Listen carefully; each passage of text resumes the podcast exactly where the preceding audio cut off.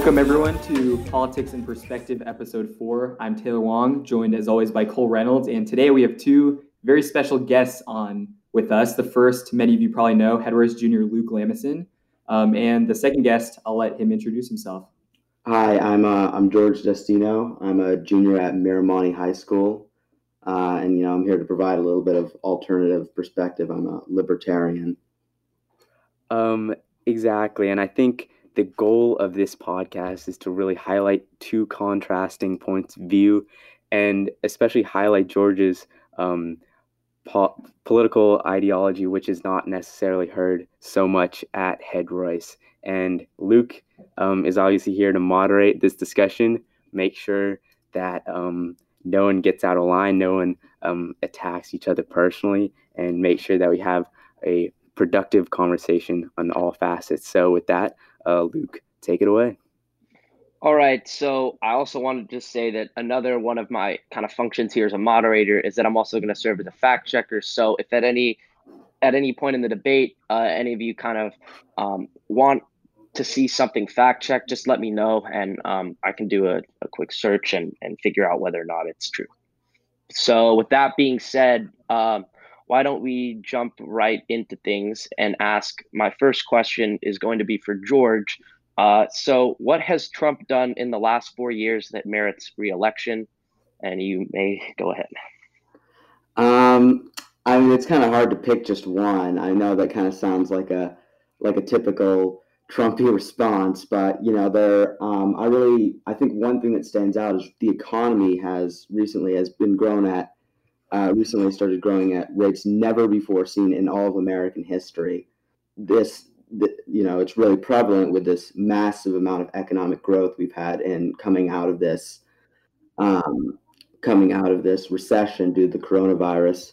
You know, I think personally, I think you should highlight it a little more because you know if we, things are going well right now with this coming up, so we don't know if you know Joe Biden, you know, not to trash on him or anything, will continue that economic growth.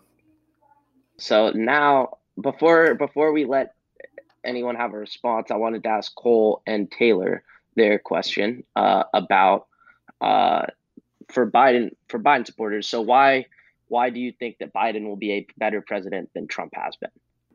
Sure, I can go. Um, so obviously Biden Biden wasn't my first choice. I was a Bernie Sanders supporter in the Democratic primaries, the Democratic primaries, but at the end of the day, Biden might not be perfect, but in my opinion, he is the right person who can unite our country and bring us out of this pandemic into a better place. Um, I also think he's stronger on issues such as like the Supreme Court and climate change, but I'm sure we'll get to those issues later. But in general, I think he'll take he'll be the leader that this country needs. He'll restore our international reputation and as well as domestically, I think we'll see a lot of improvement.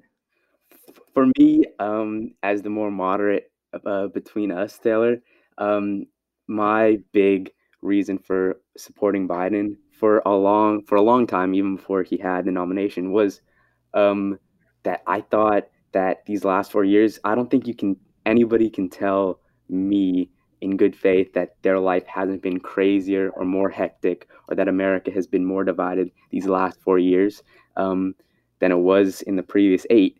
And you could blame Democrats, Republicans, whoever you want to blame for that. But for me, Trump, um, r- Trump has at least some responsibility for pouring gasoline on that um, divisive fire. And um, for me, I think that a moderate a candidate is right in this moment to try to heal the division that has plagued America uh, for the last four years.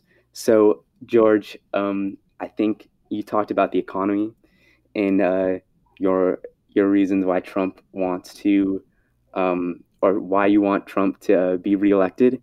And I'm wondering, so, I, people people say that the economy is growing at the fastest rate it has been, um, in in of all time. But I think that ignores the larger context of the whole situation, which is that we had the biggest economic collapse since the Great Depression before that, so if we look at this whole fiscal year, we're actually at a job loss um, in the economy.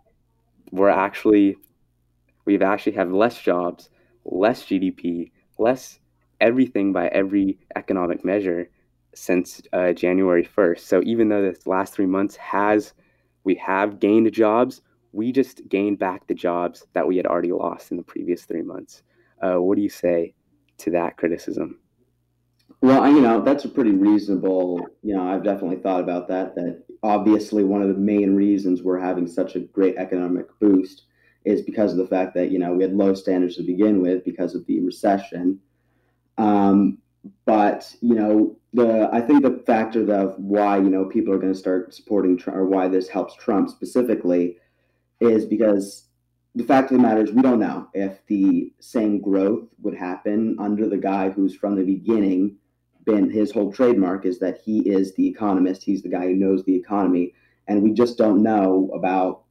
Uh, we just don't know if that same thing is going to continue under a Biden administration. I'm I'm wondering, George. Uh, I think I'll get to some of your points um, with Trump being the economist in a second, but I'm wondering uh, what makes you so afraid about Biden's platform or the Democratic platform in general. Um, what makes you so afraid uh, that they'll halt economic growth? Well, that's a pretty good question. Biden specifically, he's just like the only thing about Biden that I'm worried about is that he is a, is just a Democrat. And you know, that's not to hate on Democrats or anything, but you know, a big part of the Democratic ideology and Democratic policy are taxes and an increase in taxes. You know, uh, Republicans tend to be very low taxes, and I think right now, like more than ever, we need the lowest taxes that we can, you know, afford. Um, and you know, I think yeah, basically that's that's one of the main reasons. Uh, and he just doesn't have as much experience. So that's the negatives of Biden. But one of the positives of Trump that just kind of is just not there with Biden is that Biden just doesn't have the same experience with the economy as Trump does. You know, he's basically his whole life has been centered around knowing the economy and knowing how the market works.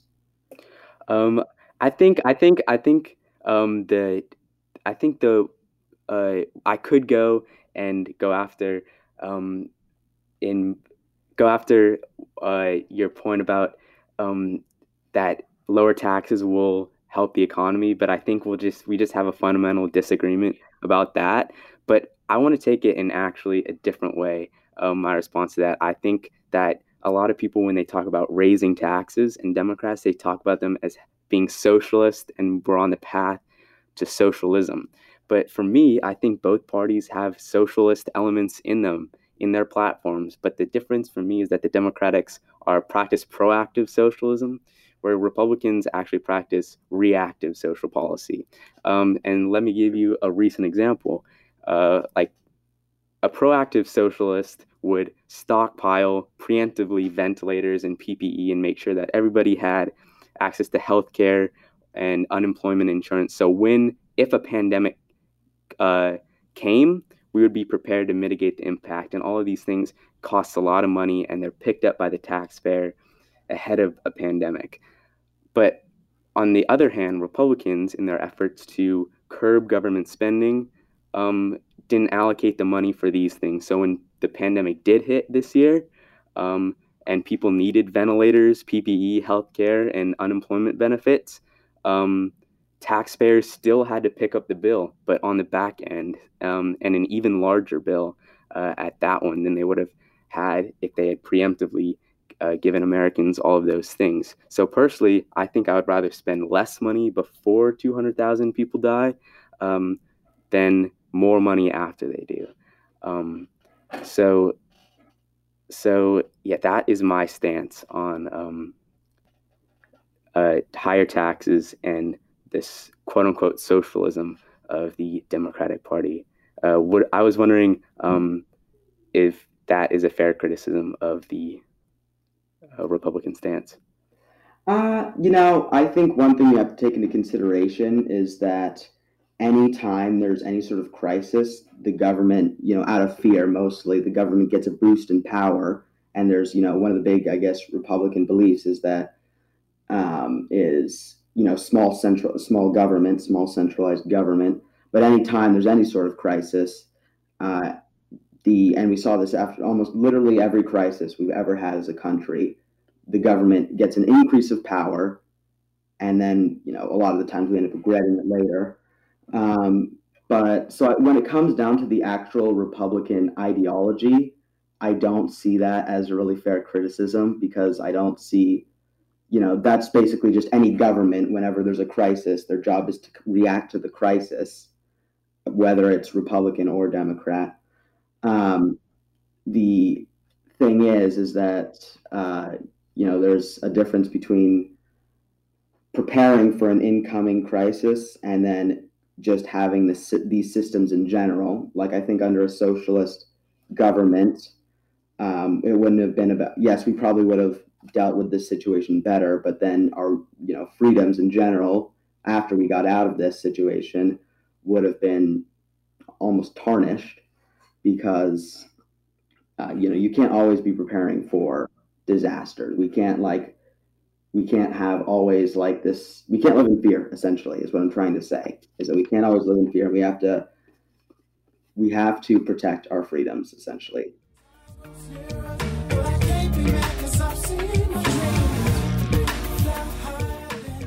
Do you believe that trump did a good job of handling the coronavirus?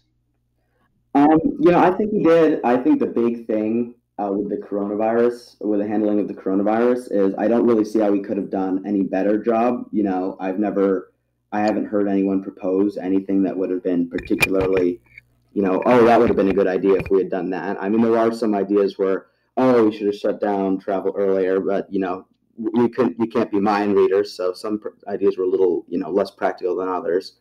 But I think the big thing that Trump has on his side is. Um, is you know shutting down travel between the U.S. and China, which was widely criticized um, by, I think I believe both parties. Correct me if I'm wrong, but I think both parties were critical of this move, and it turned out I believe Dr. Fauci said it saved you know thousands of lives. So I would say the response was, you know, I, I don't see how it could have been any better. Is essentially my response. I guess the first thing I want to say in response to his his kind of shutdown on travel from China is that, like, let's be real. The, by that time, the virus is in other places. It was in Italy, in places like Iran. Those are where a lot of the coronavirus cases came from. And by not taking action on those countries, that kind of contributed to the buildup of the coronavirus. My second thing I want to say is that I guess Trump's problem with the coronavirus is that he doesn't take it seriously, and that sets a terrible example for the American people. I mean, he holds he, he's continued to hold massive rallies with thousands of people, no masks, no social distancing. He holds events at the White House where where the coronavirus are literally super spread to him. He literally got the coronavirus. A bunch of other federal officials got the coronavirus from that. And I just think that idea of not taking it seriously is a total and complete lack of professionalism. We should be listening to the scientists. There's literally evidence out there that says if there is a universal mask mandate, it could save over 100,000 lives. I believe that was a University of Washington study that said that. And I just think he's his leadership has not has been terrible in this pandemic and I think many lives could have been saved if not for that. Uh, Cole, do you want to add on to that?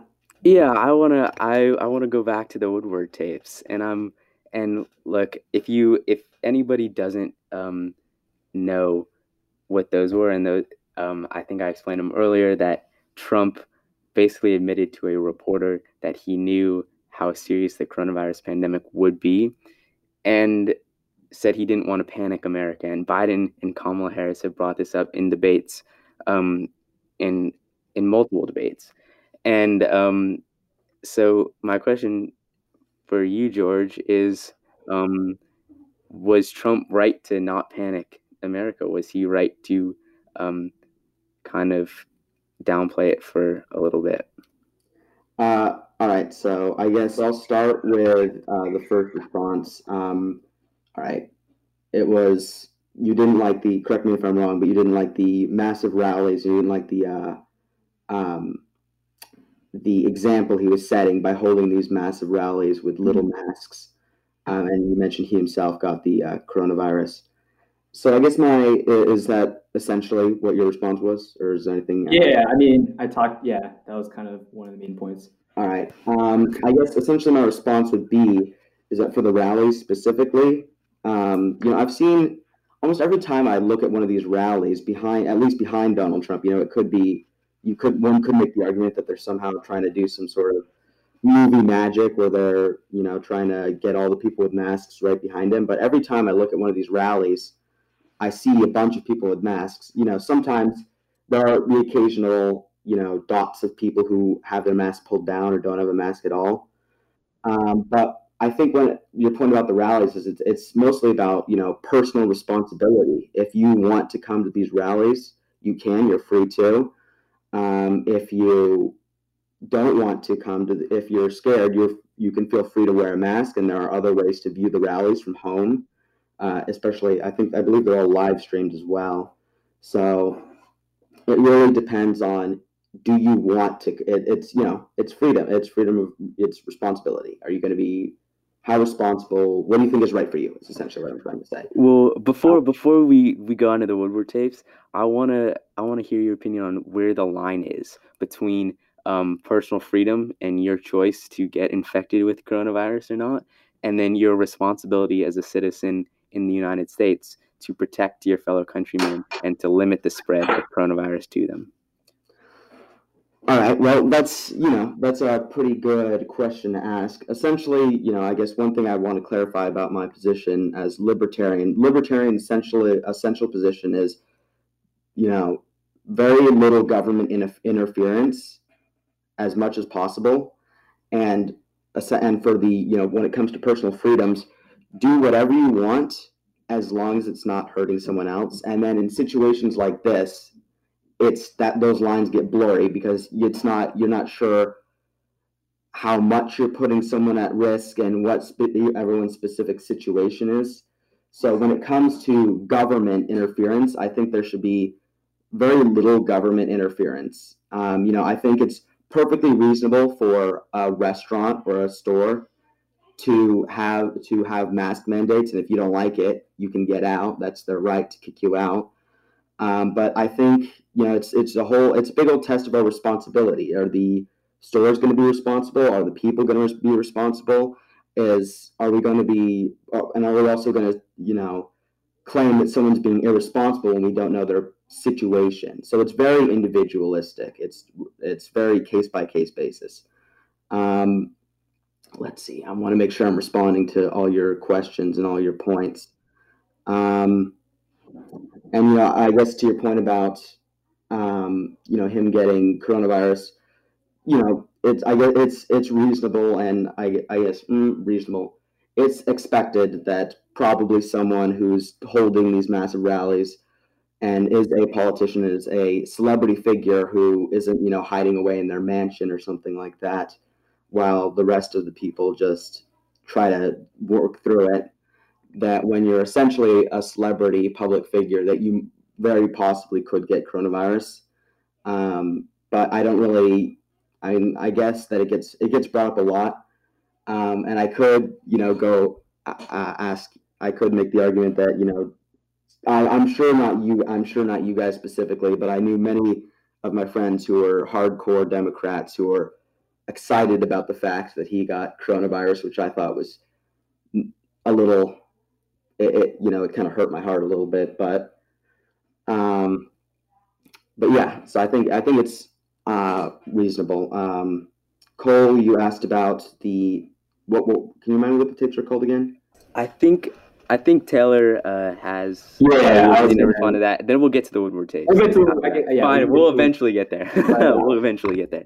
I guess I would like to address your part of personal responsibility, but first, I just want to ask you real quick: Do you think there's any way that Trump could have avoided COVID by kind of taking other precautions per se? That's a tough one. I don't see off the top of my head. I don't really see. He was, you know, complying with all mandates. He was staying six feet apart. He was wearing his mask when within six feet of other people. Um, so I don't really. There's nothing that comes to mind immediately. You're feel free to bring something up if you can think of an example of where he should have done something differently. Um, but I can't think of anything specifically he could have done that would have prevented this from happening. Okay, that's fair. Um, well, and you talked a lot about personal responsibility and how kind of your libertarian views influence that. But I guess as someone as someone on the left, I guess who's in favor of a bigger government, I guess my counter would be is that when the public can't take responsibility for themselves and others, I feel like that's where the government has to step in. And this pandemic has proven that people are a pretty selfish and b don't care about really care as much about the well-being of other people. When you talk about the Trump rallies and the people going there, it's the risk for themselves. Yes, it, they're they're risking getting code, but they're also risking giving it to other people, and that's kind of beyond their control. And that's where that's where my problem that's where my problem with the rally starts is that it's a risk not only to the people who go, but it's a risk to anyone in the future who those people might come in contact with. Yeah, I, that's a pretty reasonable response. I think that's a pretty reasonable position that it is. You know, once again, that would go under as long as you're not hurting hurting others. So that would kind of go under that. So I think we kind of agree on that. Um, so it's once again, it's very hard to gauge because you don't know what other precautions these people are taking. We don't know if they're just staying home uh, with their family members, all of whom are very healthy. We don't know if they have perhaps elderly people that either they're around often or in their family members or in their homes. So it's very difficult. I mean, of course, there are going to be people who are not responsible, and there are going to be people who take risks that they should not take. But I don't think it's the government's job to like try to. It's not the government's job to try to like make sure these people are protecting themselves. We can what we can do, the best we can do is advise people, you know, try to stay away from people who have been in mass gatherings and we could advise people to try to take ma- to keep on masks, but I really every time we give the government too much power in a moment of crisis, we always, always, always, history has shown us again and again and again that we always regret it. Every mass atrocity has always been because some sort of crisis led the government to have too much power and then the worst atrocity in human history happens essentially well i i there's i think there's a lot to unpack in that comment but um but and we don't have time to get to the historical analysis of um, crises like this pandemic but i think one thing that you mentioned was that it's the government job to advise people on how to protect themselves and for me that's another way that trump has failed in this pandemic response for example in his town hall on NBC a couple weeks ago, he alluded to the fact that masks, masks, I can't even talk right now. Masks um, don't don't protect people. He said that 85% of people who wear masks get COVID, which is a complete false statement. And throughout, um, for me, throughout this whole pandemic, Trump has undermined um, his own uh, people's advice for the American people to protect themselves has undermined the value of masks and um, undermined the value of social distancing. And even if it's not the government's job to make a mandate um, to how people should protect themselves, um, I don't think Trump has even given good advice on how to limit this um, pandemic. All right, let's. All right, uh, let's see. Uh, you mentioned Okay, 85. He said he mentioned the fact that, and uh, according to you, this is not factual. I'm sorry, I don't know the, uh, I don't know if this is true or not. I'm going to take your word for it that it that it was false. Uh, that 85% of people who wear masks, or 85% of the time, people who get COVID wore masks. I think was is that what was that his claim? Yeah, that's that's what he said in his town hall obviously he was not trying to just say that to just hurt the majority of Americans. Obviously, had some sort of good intent. And we also have seen him say, you know, wear masks. I've seen him on multiple occasions say, uh, wear masks. Um, so I feel like there's definitely two very reasonable ways to interpret that. All right, I think I think. Um, well, yeah. Wait, yeah. me. If yeah, I interrupt you, I guess I, I agree. We should keep moving on to different topics. I guess I want to address one more thing when you talked about kind of criticisms of the federal of, of the government in general. And I'd like to point out that I'm not this isn't like a states' rights argument, but state leaders have shown in this pandemic that they've handled the coronavirus very well. And I think that's kind of a testament to government's role. That government's role can be a positive one. I guess Andrew Cuomo is a really good example. In New York, cases were cases were in New York City were going crazy. Imagine if he hadn't stepped in and put the rules and the restrictions that he did, it'd probably still be out of control. I think that's a good example of positive govern, governmental influence. I think there's there's plenty other other examples too, even from Republicans like Mike DeWine in Ohio. I know it's done a pretty good job, but I think it's not a government problem; it's a Trump problem. And Trump's response to this has been uniquely bad. Um, I don't think it's just an issue with the government in general. But and, that's, I guess, the last. And before and before we move on, um, how about since we started with the Woodward tapes, let's end with the Woodward tapes um, and get to them finally. And I think this really ties back into Trump's advice for our country and that point. Um, and look, these Woodward tapes show that Trump decided not to alert um, Americans to the dangers of COVID 19. And instead, now you see GOP leaders getting prosecuted for um, insider trading after they got coronavirus briefings on the dangers of it. So, um, what is your response to that? To the accusation that Trump knew how serious this pandemic was, but decided to not tell Americans about it? Well, I'd say that there's, I guess I have a few responses. Um, one, I'm not sure. That there was probably definitely something he could have done better there. I think there was some sort of way he could have gone about it better. Um, I'm at least grateful that you know he at least that the government was alerted of this because I mean in in reality the people can only really do so much. They can only do what they can for themselves. The government is you know they need to have the I guess the only real point in like in the fear factor in the people is to get them to take it more seriously and to wear their masks. But when it comes to the fear factor of government, that can you know cause them to actually take more action. Um, and so it, once again, and you brought up uh, New York, um, where it, it's a you have to find the right balance between you know fear and you know because we saw when right when uh, it kind of it hit people like how intense this was going to be. We saw the initial panic where people were clearing out grocery stores. The whole toilet paper meme became a big thing where it was like that was like the most highly valued like thing uh, objects that a person could have. Um, where people freaked out and for for better or worse, you could argue uh, either way. But in my opinion, when you know people are just raiding grocery stores and like have this fear is never really a good thing, especially when people become driven by fear. Then that's when that's when someone can take control and use that fear to get them to do certain things they would not do under normal circumstances or agree to certain things they would not do under normal circumstances. So you could once again make the argument that he was trying to, I don't know, keep his rating possibly up by not telling people about this and I, I don't really know what if you were to I don't really know what the uh, um, perhaps I'll ask you what do you think his motivations were for not telling people about this. Um, but you could also make the argument that he was alerting the government of this issue so they could take action but he didn't want the people to become overwhelmed with fear because he didn't want them to agree to things that they wouldn't normally over um, that they wouldn't normally agree to. You gotta in during these crises, you got to slowly, you know, expose these things to people, or else they can start acting irrational. So, I mean, it's not not my greatest response, but at the end of the day, you can't. The at the end of the day, I'm not sure what he should have done better. I'm not sure. I mean, you can. I'm not sure what the outcome would have been if a he if he told people.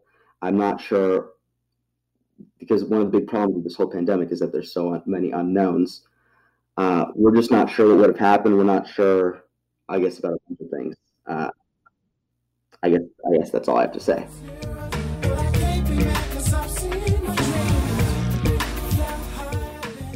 So one thing that we can agree that Trump has done, even if we disagree if he's done something on coronavirus or the economy, we can definitely agree that he's um, appointed many judges to the courts.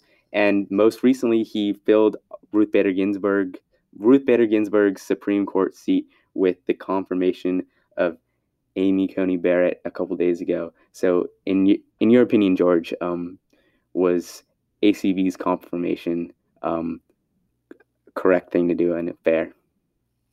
Well, you know, I, I, I see a lot of people making the argument that you know back in um, believe tw- back in 2016, Republic the Republican-led Congress, um, you know, blocked Obama during the election year from nominating uh, a Supreme Court justice because it was too close to the election, and we clearly see that that was not the case for that they were essentially biased. They were that that was not the case for when Donald Trump was electing someone to the or nominating someone to the Supreme Court.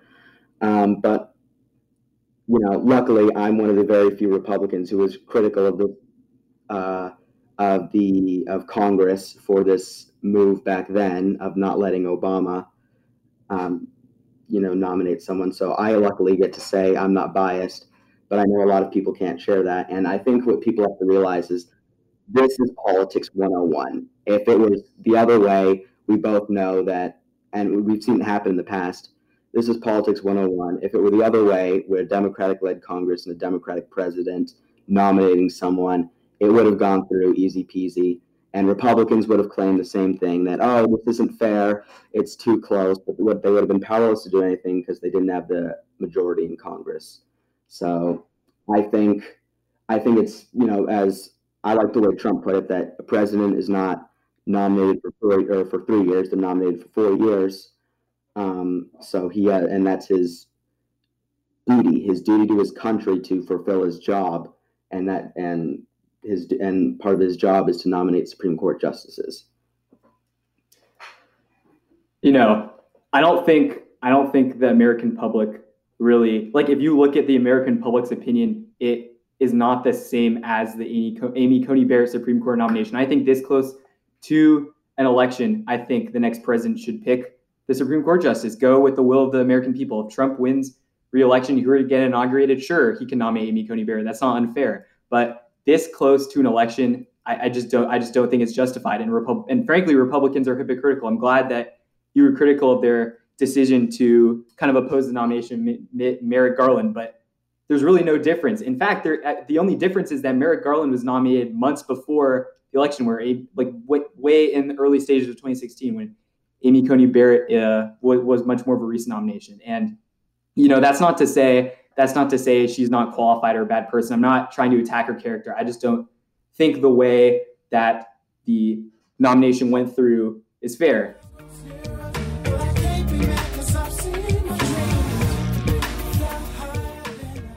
something that has kind of came come up now uh, as a topic of this if Biden get elected is pack is packing the court. So, what are your opinions on packing the court? I'm all for it. You know, it's obvious it's it's obviously constitutional. It's obviously a controversial issue, but look, the Constitution says nothing about the illegality of packing the court. It, the Constitution only says that there needs to be one Chief Justice and that Congress determines who's on the court. It doesn't say anything about how many judges there are. Obviously, the court's been expanded many times in history, and I think this is a this is a perfect time to because look, Republican Republicans have been playing hardball and Democrats have been slacking. A, a point I should have made earlier is that I think Democrats could have fought harder against the Amy Coney Barrett nomination than they did. I think they looked a little weak in that situation, and I think it's time for Democrats to play to play hardball and extend the court because the current makeup of the court does not represent how the people of uh, the, the American people feel on on these issues. It's like it's it's a six three conservative majority. It just doesn't represent it just doesn't represent how the American people are looking. And I think it's it's time to expand the court. I really don't care what the consequences are, but yeah, I'm sure George has a response to that. Uh, yeah, I do. Um, you know, I when we look at the, uh, I could definitely see the at least I wouldn't have any short term benefits for my political party, but for your political party, I could definitely see some short term benefits. But if, if we look at the long term, throughout like American history, most pre- the way most presidential elections have gone is it goes Democrat, then Republican, then Democrat, then Republican, it kind of switches off. American people gets tired of one party and then they switch to another party, um, and that's just normally how it goes. So the problem with that is once you kind of set up like a norm uh, once you make this normal this packing the court to get your own majority it's essentially like inflation where just then the next republican president just does the exact same thing where they can pack the court and add in their candidate and you know there's nothing just because something is legal and is a legal thing to do doesn't mean that it is a good idea. It is technically legal to, you know, have massive inflation and to print to print money, but it is not a good thing to do because it would screw over the economy. And I think if we, you know, have this, and I would 100% say the exact same thing if it were the Republican Party doing it. If they were proposing packing the court and taking actions to pack the court, I would completely abandon the Republican Party because that is just not something I am. And I believe the uh, Luke, you can look this up, but I believe I saw a study somewhere that said the majority of Americans are not for packing the court. And I just think the consequences are way, way, way too big for this, for any sort of, you know, I can, I don't think it should ever get past double digits. I could see, because I could see, you know, having seven, I could see maybe even having five, but between, but no more than nine. Uh, and because the thing you have to understand is that once this packing the court thing becomes normalized, we're just going to get more and more and more. There's not going to be a single president who, when given the opportunity to add another justice, uh, just eliminates that seat and says, actually, we're just not going to fill the seat. We're just going to, um, so we can lower the uh, numbers. There's no, it would be political suicide to do something like that uh, because when you can give your own party an edge. So once we start packing the court, there's no telling on how we know there's going to be some serious consequences, but there's no telling how devastating those consequences will be. Um, I think, I think, yeah, I think it's a fair point, and um, but I think it is a little bit of a fallacy, the slippery slope fallacy, and there's no way to know for sure how that would play out in years going forward. But I think I have two um, two feelings about the Supreme Court in this moment. And first is that I hear from the Republican side all the time that elections have consequences. And I think that's what you were kind of alluding to in the beginning of your argument that um, that with the election swings. And um, I don't, and but when I look at ending people's marriages or taking away their rights to abortion, I don't know if these are the consequences that should happen. Uh, I don't know if the court should act as a political wing of the Republican Party.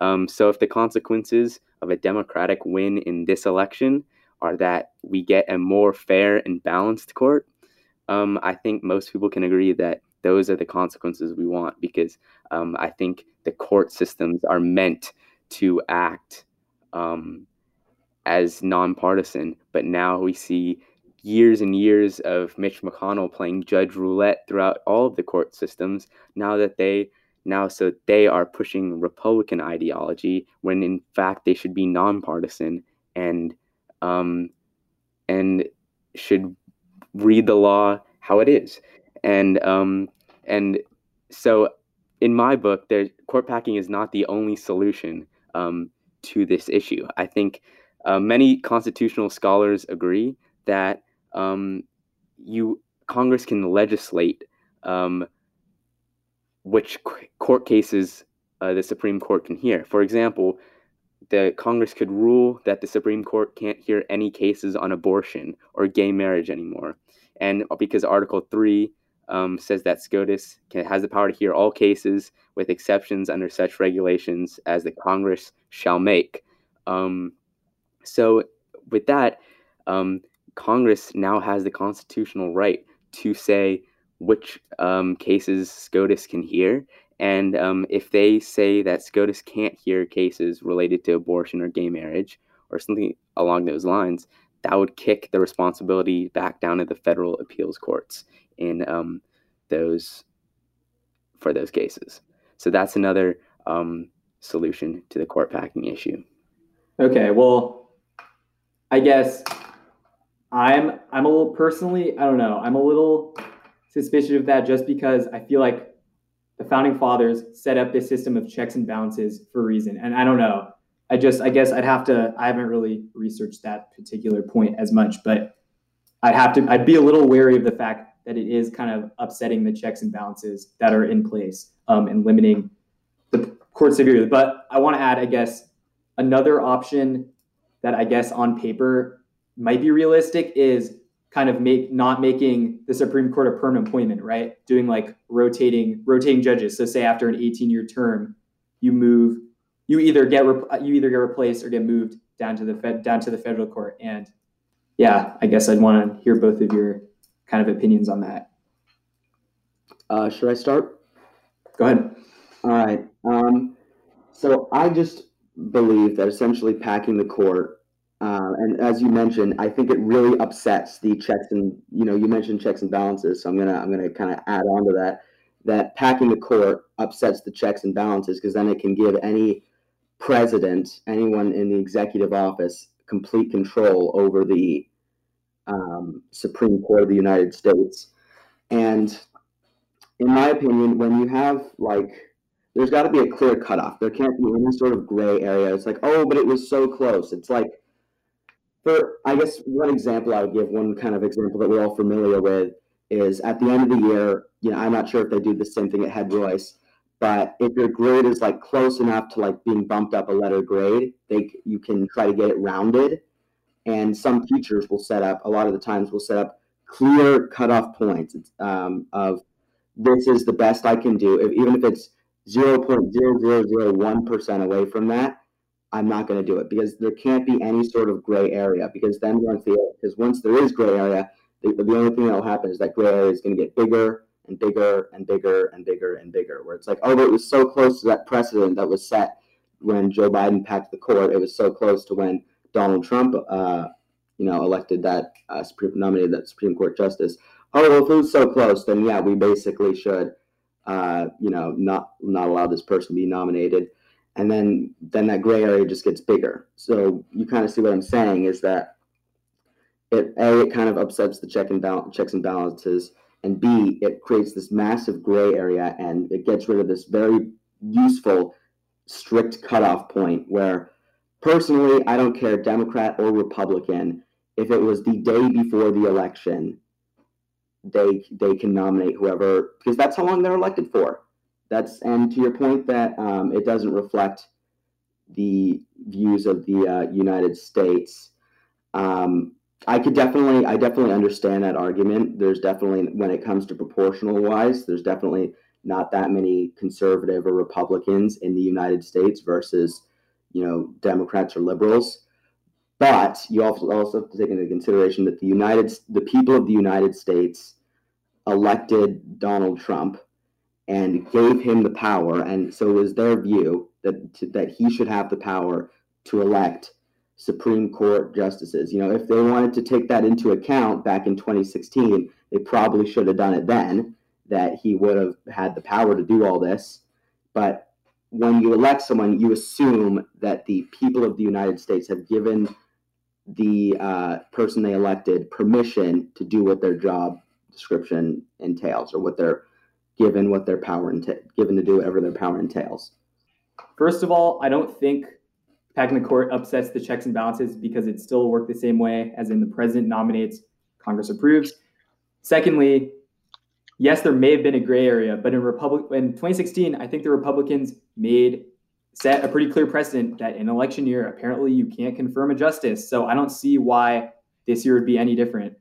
Um, they Mitch McConnell didn't even let Merrick Gar- didn't even hear didn't even like take Merrick Garland, have him like work the nomination through. He just refused to hear it, and I think that's a pretty clear precedent. I don't. I think it's just plain hypocritical that you go back on that.